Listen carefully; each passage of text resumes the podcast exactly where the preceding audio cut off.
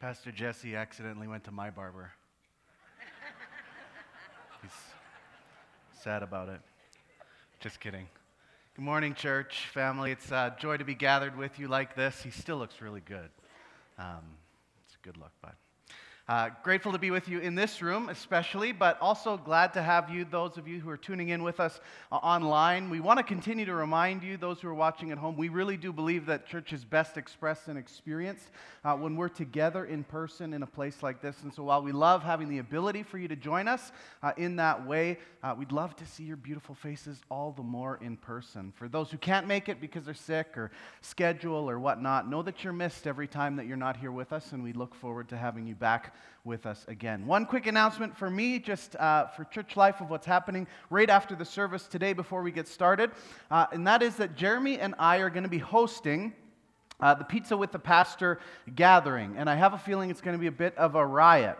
Uh, now, this is a time normally where we come together and we hear a little bit about our church and we get to meet some new people and some of our pastors. It's designed for those who would say, uh, you know, you're new or you've kind of come a few times or you even just feel new. You haven't kind of taken that next step to really investigate who we are and where we're headed. It's a place to come ask questions and kind of get some clarity on some of those things. Now, Greg normally does these, but he's away on vacation for one more day, and so he left the two of us in charge, and it could either be the greatest thing we've ever done or the last time we ever get to do this.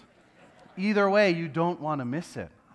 If you've been around with us for the last three years, think socially distanced with Jaron Brode, just not the distanced, and now live and in person.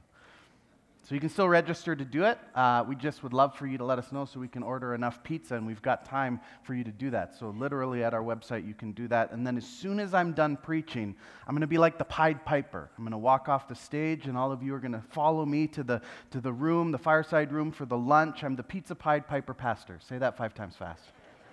Hashtag making pizza great again. Okay, enough of that. Uh, we're continuing our series that uh, we've called Books We Don't Read, a study of the minor prophets. And let's be honest, I hope some of you can be transparent and honest. You might be sitting here, and if you are super honest, you'd say, you know what, there's way more books in the Bible that I don't read other than these minor prophets. In fact, for some of you, this whole book is a book that you don't read, and that's okay. Know that. Uh, but you got to know that our goal in a series like this is to help equip you to read this book and books like it because we believe this book can change your life if you'd allow it. And we want to create within you a hunger and a desire for this book.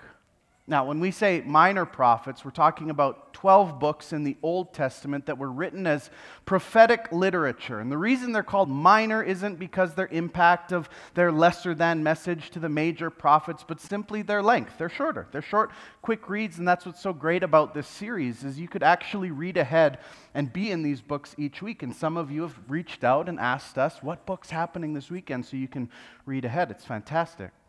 The other thing I just want to help us be familiar with is what the work of a prophet at the time actually was. Because I think when we hear that, that term, that word prophet, we think of someone who's sort of otherworldly, who sees into the future and predicts things that have not yet happened. And while for sure we do have God giving visions to the prophets and helping them see forward into his plan and his mission, which we're going to see today, the bulk of the work of the prophets would be better understood as just the term pastor. It's like what we do here on a week to week basis, but instead of being connected to just one congregation like this, they were responsible to bring God's word and calling to the people of God all over the region. And Jonah is a narrative of those 12 minor prophets. That's a perfect example, a man whom God called to go and preach a message to the people of Nineveh. All of these minor prophets, they follow a very similar structure in their writing, and central to each of these are words of warning regarding God's judgment to the people for going astray, as well as God's promise for what he's going to do. And so today, we're going to be looking at and working through the book of Micah. And I'm just going to be completely honest with you. You know, you get a little bit of hard on sleeves with Brody. Uh, when I started working through this whole book this week, I was exhausted. There's a lot in this book. I thought at one point, you know what? It would take me about 28 minutes to just stand up here and recite the book. Maybe I should just do that, right? Instead of trying to distill this down and then still give a message with it all. I was, I was talking with my wife last night and, and with Jeremy this morning, and I said, you know, most people, um, their job, if it's been really hard and heavy and exhausting and they're just not feeling it, you know, they can take a day off at the end of the week. Um, whereas in this position, like we get to stand in front of you and then show you our work of the last week in front of a thousand people. It's just bizarre. And I don't say that, you know, to make you feel bad or sorry. Like we love what we get to do here. But I just want you to know that if you ever open the scriptures and you don't know where to start or you're not feeling it, you're not alone. Now, Micah was one of the professional prophets. So, if you were here last weekend, Jeremy uh, worked us through the book of Amos. And Amos, as we know, wasn't a professional prophet, it was a side hustle. His main hustle was being a shepherd. Micah, on the other hand, would have been trained in the realm of, of profiting. And so, or prophet, I, I keep messing this. I call it profiteering last night, but that's not what it is at all. Um, he would have been trained as a prophet, and most people believe that he was trained by Isaiah. He was a contemporary of Isaiah. Uh, he was from the village of Moresheth Gath, some 20 miles southwest of Jerusalem, uh, which Jerusalem was the home of the temple. Michael, Micah prophesied sometime, not Michael, uh, between 750 and 690 BC, and his writings were prompted generally by the threat of the Assyrian Empire, which was pushing into Samaria and Jerusalem. Things were about to get really bad for the people of Israel, and so Micah brings this message of warning to prepare them for that. Now, the letter itself also acts as a bit of play on words because Micah's name literally translates to who is like Yahweh, who is like Yahweh. And we're going to see that while Micah absolutely calls the people of Israel out of their sin and out of their self destruction, he does so while reminding the people over and over again of God's incomparable character and his promises. He holds up God against all the other gods and desires of all the people. And the idea is he's trying to answer that question who's like Yahweh? And the answer he's going to give is no one. There's no one who's like Yahweh. There's nothing that's like Yahweh. So, pointing towards God's plan of becoming once again the, the holy and only God who's worthy of their worship, right in the middle of the letter, Micah says this. If you have the Bible, I'd love for you to have it open in front of you. We're going to be bouncing around in this book as we kind of give a big survey of it. But, chapter 5, he says this I will remove sorceries from your hands, and you'll not have any more fortune tellers. I'll remove your carved images and sacred pillars from you, so that you'll no longer worship the work of your hands. I'll pull up the Asherah poles from among you and demolish your cities. I will take vengeance in anger and wrath against the nations who have not obeyed me we're going to see there's going to be times in this you know conversation we're going to have that are just going to feel kind of uncomfortable. And that's what the minor prophets do. It's one of the reasons why we kind of avoid these books is this this sort of stuff isn't encouraging right? This doesn't make us want to you know Let's go, everybody. Like, here we go. I'm going to take vengeance and anger and wrath against the nations who've not obeyed me. All right. I'm going to get that tattooed on my lower back, right? Like, we don't think of these things. Micah, he's pointing towards a day when God is going to purify his people. But the process of purification is going to be painful, it's not going to be pretty. He's, he's going to do so by removing all of the other gods in Israel so that the one true God can then be worshiped. Now, before I go any further, I want us to try and see this within a bit of our context. Now, Micah's word, for sure, was written to a specific audience at a specific time that's not us, but it still has supreme importance for us today. We might not struggle as much in our little evangelical bubbles with the worship of other gods. The takeaway for most of you today isn't going to be go home and, and pull up your Asherah poles from your backyards. However, time and time again, we see that our loyalty is constantly divided. And all of our lowercase g gods that get in the way of, of our worship, our greatest love, loyalty, affection, and attention, are just a little bit less obvious and often a little more subtle. However, they're just as dangerous to our full investment in and our ability to walk in obedience towards the person of Christ. For us today, it's all the things that we, we think we can control I love that, that word there from Micah in, in verse 13. He says, So that you'll no longer worship the works of your hands. I mean, is this not typically what gets our greatest love and affection and attention or worship? The things that we are capable of, the things that we think we're in control of. And we, we might think that this is new, that this is kind of, this is the different thing of the 21st century, but this echoes all the way back to Adam and Eve in the very beginning in the garden when they made the decision to be for themselves God of themselves. Gods that take our affection and attention and loyalty and devotion today are things like money. They're things like success. They're our kids, for those of you who are parents. They're, they're often our careers. They're the exact same thing that Micah describes some 3,000 years ago as the work of our hands. And so, my friends, I want us to try our best to not think of Micah just as some antiquated message for someone else, but let's try to lean in on it and see what it calls each of us towards today. And so, chapters 1 and 2, uh, we have God appearing to judge the people of Israel. And God shows up like a mighty earthquake and fire, which is a visual that would have been really familiar to those first hearing this message, as it was pointing back to God's showing up when he established his covenant with the people of Israel at Mount Sinai. Only this time, God's not bringing a covenant to the people, but instead he's calling the people to account for their end of the agreement. Micah chapter 1, starting at verse 2, says this Listen all you peoples, pay attention, earth and everyone in it. The Lord God will be a witness against you, the Lord from his holy temple. Look, the Lord is leaving his place and coming down to trample the heights of the earth. The mountains will melt beneath him, and the valleys will split apart like wax near a fire, like water cascading down a mountainside. And this will all happen because of Jacob's rebellion and the sins of the house of Israel.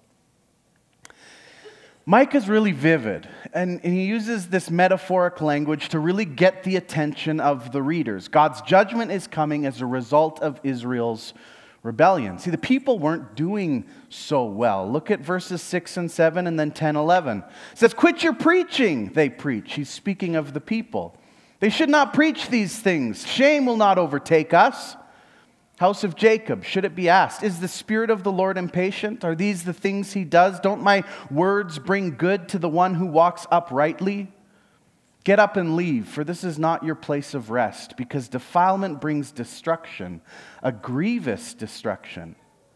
If a man comes and utters empty lies, I'll preach to you about wine and beer. He'd be just the preacher for this people. That's funny. You can laugh sometimes in the Bible. Like, this is what he's literally saying. Hey, what you guys really want is someone to come and tell you how good wine and beer are, you drunks. Like, that's what Micah's saying. That's the mess that these people were in. And then we have Micah shift from the people as a whole to then singling out the leadership of the people of Israel. Because here's the deal we know this.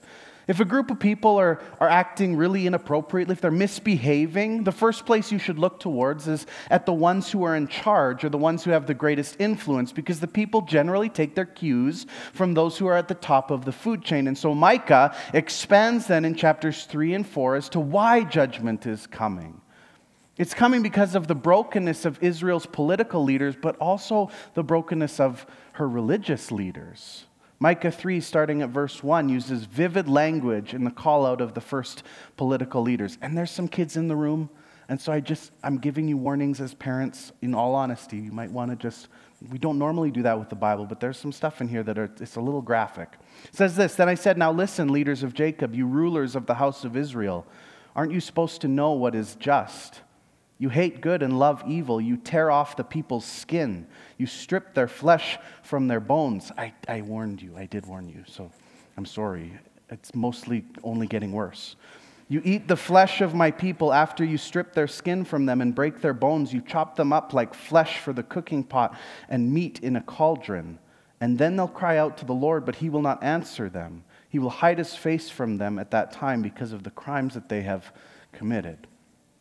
Again, it's dark, it's, it's metaphorical. The picture he's trying to paint is, is you leaders, you've taken everything, like literally everything from these people.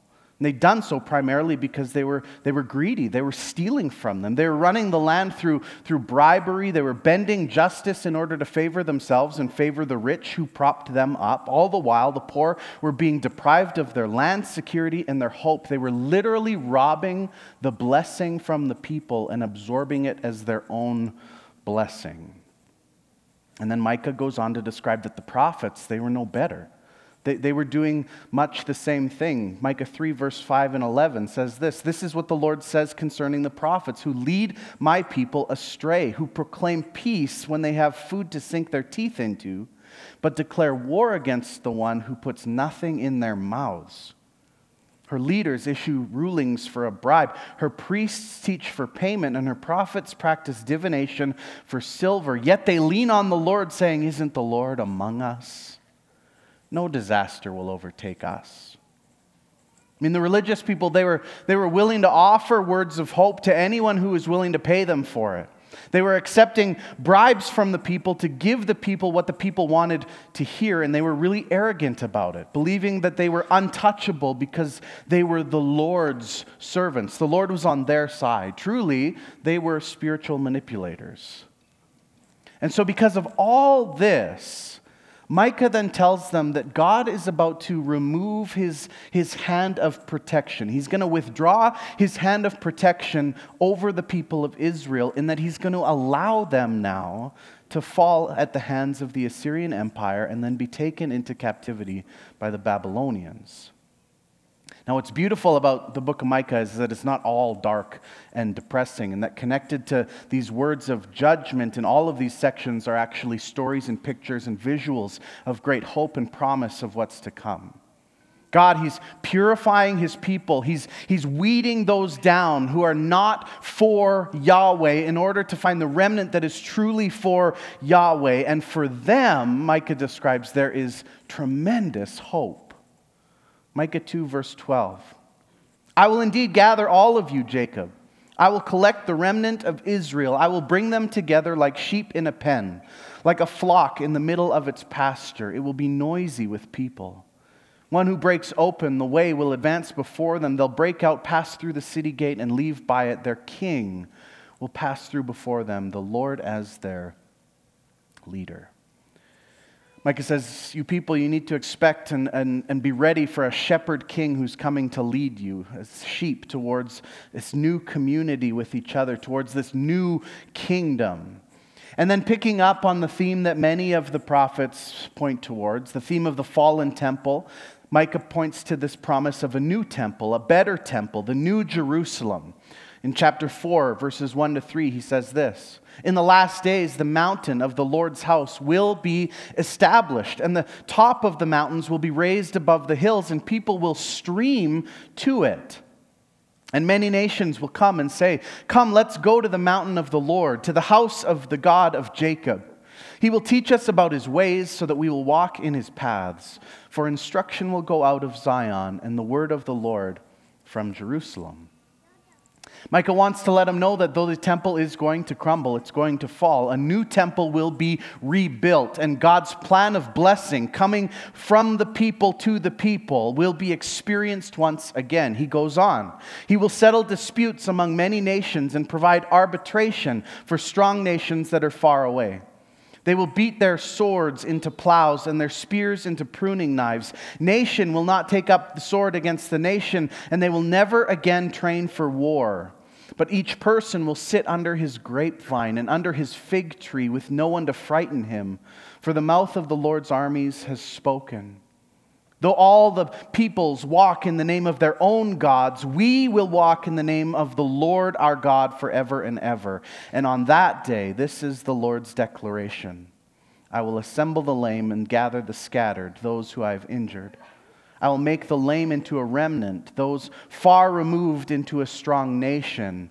And then the Lord will reign over them in Mount Zion from this time on forever.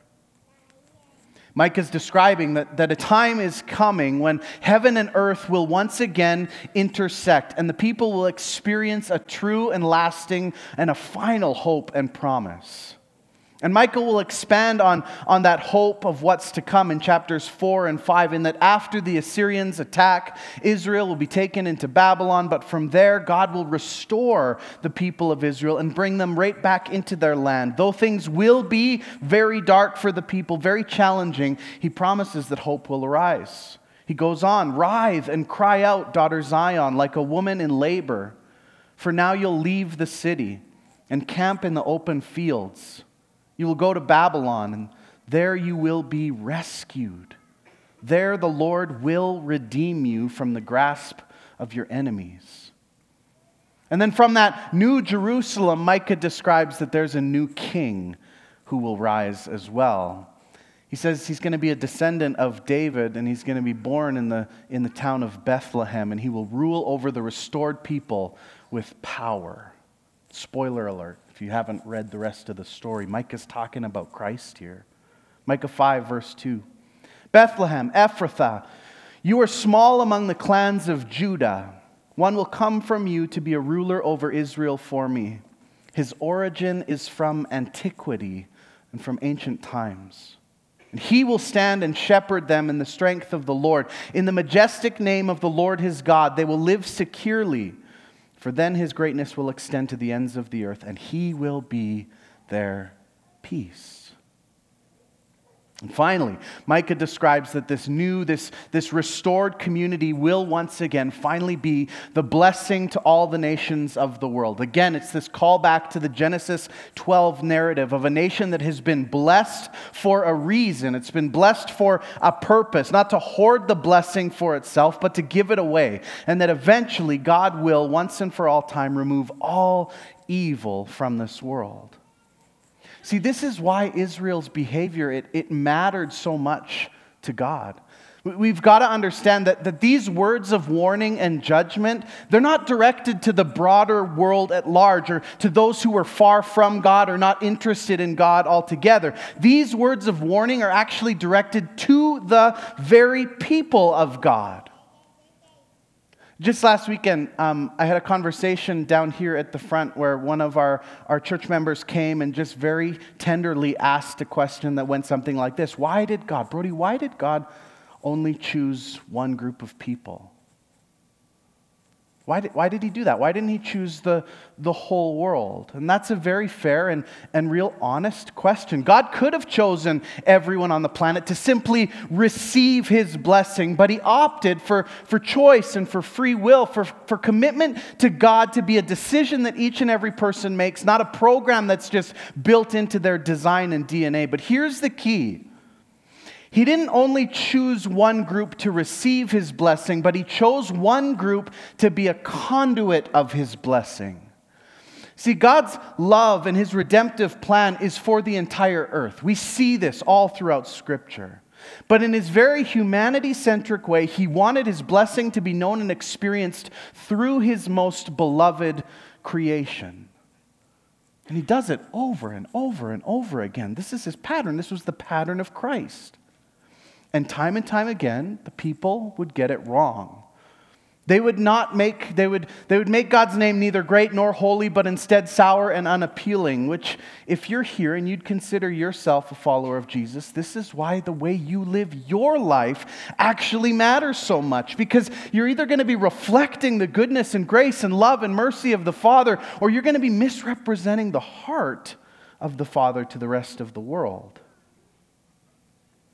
The final two chapters in the book of Micah then return to the same pattern of the, of the prophets of warning and judgment, followed by hope and promise. Again, he exposes these unjust practices of Israel, how they were taking advantage of the poor.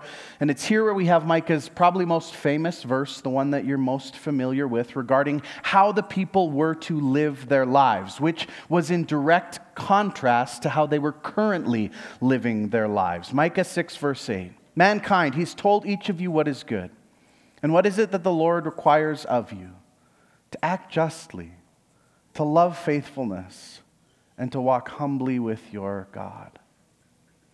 I mean, this is the bullseye of, of, of God's call to the people and the leaders of Israel. Stop. Stop what you're doing. Stop the injustice. Stop the disobedience to God. Stop the prideful arrogance of the rich and the wealthy and the famous. Act justly, he pleads. Right the wrongs of this world. Love faithfulness. Desire a people, desire to be a people who can be counted on and walk with humility, humbly with God, period. And then Micah turns the corner for a bit and gives us one last profound picture of hope. And he does so by personifying Israel as this broken individual at the end of his rope, sitting alone in shame and defeat. Clearly, Micah's pointing towards the incoming rock bottom that Israel's about to experience of Assyrian defeat and Babylonian exile. And this individual, Israel, is watching for God, looking for God, and begging God for mercy, begging God to listen to him and to forgive him. And at this point, we might all ask the question why? I mean, why should God even consider giving his mercy, extending his grace? The people have blown it over and over and over again for thousands of years. I mean, that's the meta narrative of the, of the whole story of Scripture. God blesses and He gives to the people in hopes that the people will multiply that blessing to the rest of the world, and instead they pervert it, they hoard it, they keep it for themselves, they fight over it, they steal it, and they continue to do so all the way up to today. So, why? Why should God still be a God who can be counted on and asked to show mercy? At some point, wouldn't it make sense for God to just say, you know, throw up his hands and sort of say, I quit? Like, I'm done. This isn't going to work. Obviously, we've tried this over and over and over again, and nothing is changing, and so I'm out. I'm done with this people. But Micah reminds us that that's not who God is, nor who God has always proven himself to be. That's how we act, right? Like, that's me. That's, that's you, if you're really honest. Mercy and forgiveness are rarities in our world today, but not so with God, because God is different, who is like Yahweh. And God has always been different. Micah 7, verse 18 Who's like you, God? Forgiving iniquity and passing over rebellion for the remnant of his inheritance. He does not hold anger, hold on to his anger forever, because he delights in faithful love. Who's like you? Not us. Not me. If you're real honest, probably not you. Micah says, You're the one. You're the one who forgives. You're the one who, who always passes over our brokenness, the brokenness of the ones that you've chosen to bring about your hope and promises to the world, and yet we continue to blow it over and over. Yet you are the one whose anger subsides and then turns into faithful love. It's who you are. It's who you are, God. This is the very character that's central to the very heart of God. And Micah would continue to describe that it's who God has always been. Look at verse 20. You will show loyalty to Jacob and faithful love to Abraham, as you swore to our ancestors from days long ago. Micah says, just like you were faithful then to our ancestors, to them at the very beginning of our story to get together. Ancestors whom themselves continued to not get it right over and over again. Just like you forgave them, God, and passed over their rebellion. Just like you let go of your anger and poured out your faithful love to them thousands of years ago, we know that we can count on you to do the same thing for us today. And Micah is anchoring his call of the people all the way back again to Genesis chapter 12, a people chosen by God to be a blessing to all the world. Micah helps us to see that the only way, the only way for us to become that blessing is to deal with our lack of faithfulness to God. It's why this bounce constantly between God's judgment and God's promises, between his warnings and between his hope. God must confront Israel's corruption, evil, and sin, but it's always done so in the context of his covenant, love, and promises, which are far more powerful than human evil. And as we finally come to the place when we, like Israel, finally get to the end of our rope, we finally humble ourselves to our knees in desperation and in brokenness, we reach out to him this is what Micah says in verse 19. He will again have compassion on us. He will vanquish our iniquities. you will cast all of our sins into the depths of the sea. My friends, this is the powerful promise that, that is available to each and every one of us today. The promise of God's great compassion over us, of all of our wrongs being made right, of a slate that's been wiped clean, and a new seat that's been made available to us as the righteous sons and daughters of the King Most High.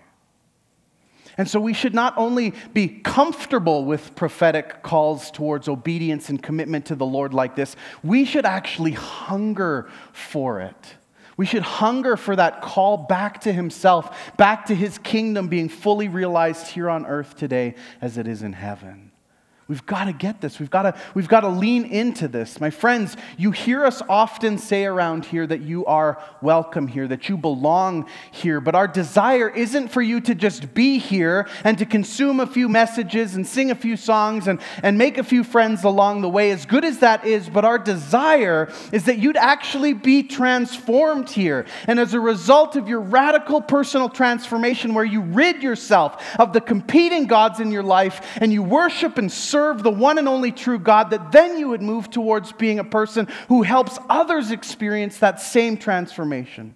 A person who's on mission for the Lord, who's found their place and their purpose in God's kingdom, and who is actively and passionately pursuing it. That's what we're doing here. And if we've somehow communicated anything less than that, then we need to repent of that and we need to reclaim where it is that we need to be going. We are blessed in order to be a blessing. We are transformed in order to bring about transformation here on earth. This is so much more than just a big social club. And the wonderfully, beautifully complex part of all of this is the answer that you might be wrestling with right now. But how? How do I go about experiencing that that transformation? How do I how do I go about producing that powerful changing growing work of discipleship? Is it more classes?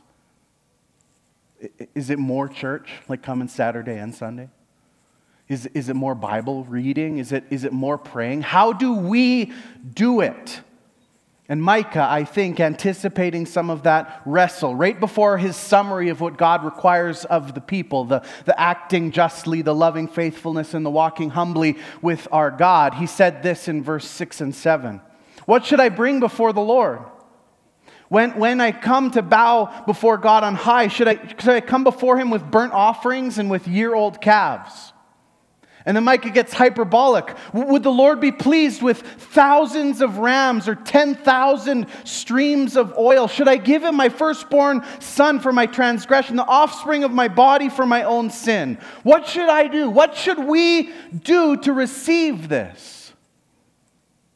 Again, remembering back to the very beginning of the message where we started in Micah chapter 5 when we saw Micah speaking to all that God was going to purge from the people of God, one of those very things was this thing, all that we can do. Look again at verse 13 in chapter 5. I will remove your carved images and their sacred pillars from you, so that you will no longer worship the works of your hands. Why? Because Micah points towards a powerful truth that will change everything a powerful truth and reality that actually has the, the ability to transform our lives. Look again at Micah 6, verse 7. Would the Lord be pleased with thousands of rams or 10,000 streams of oil? Should I give my firstborn for my transgression, the offspring of, the, of my body for my own sin? I don't, I don't know if Micah knew the rest of the story as much as I like to think he does, but God knew the rest of the story.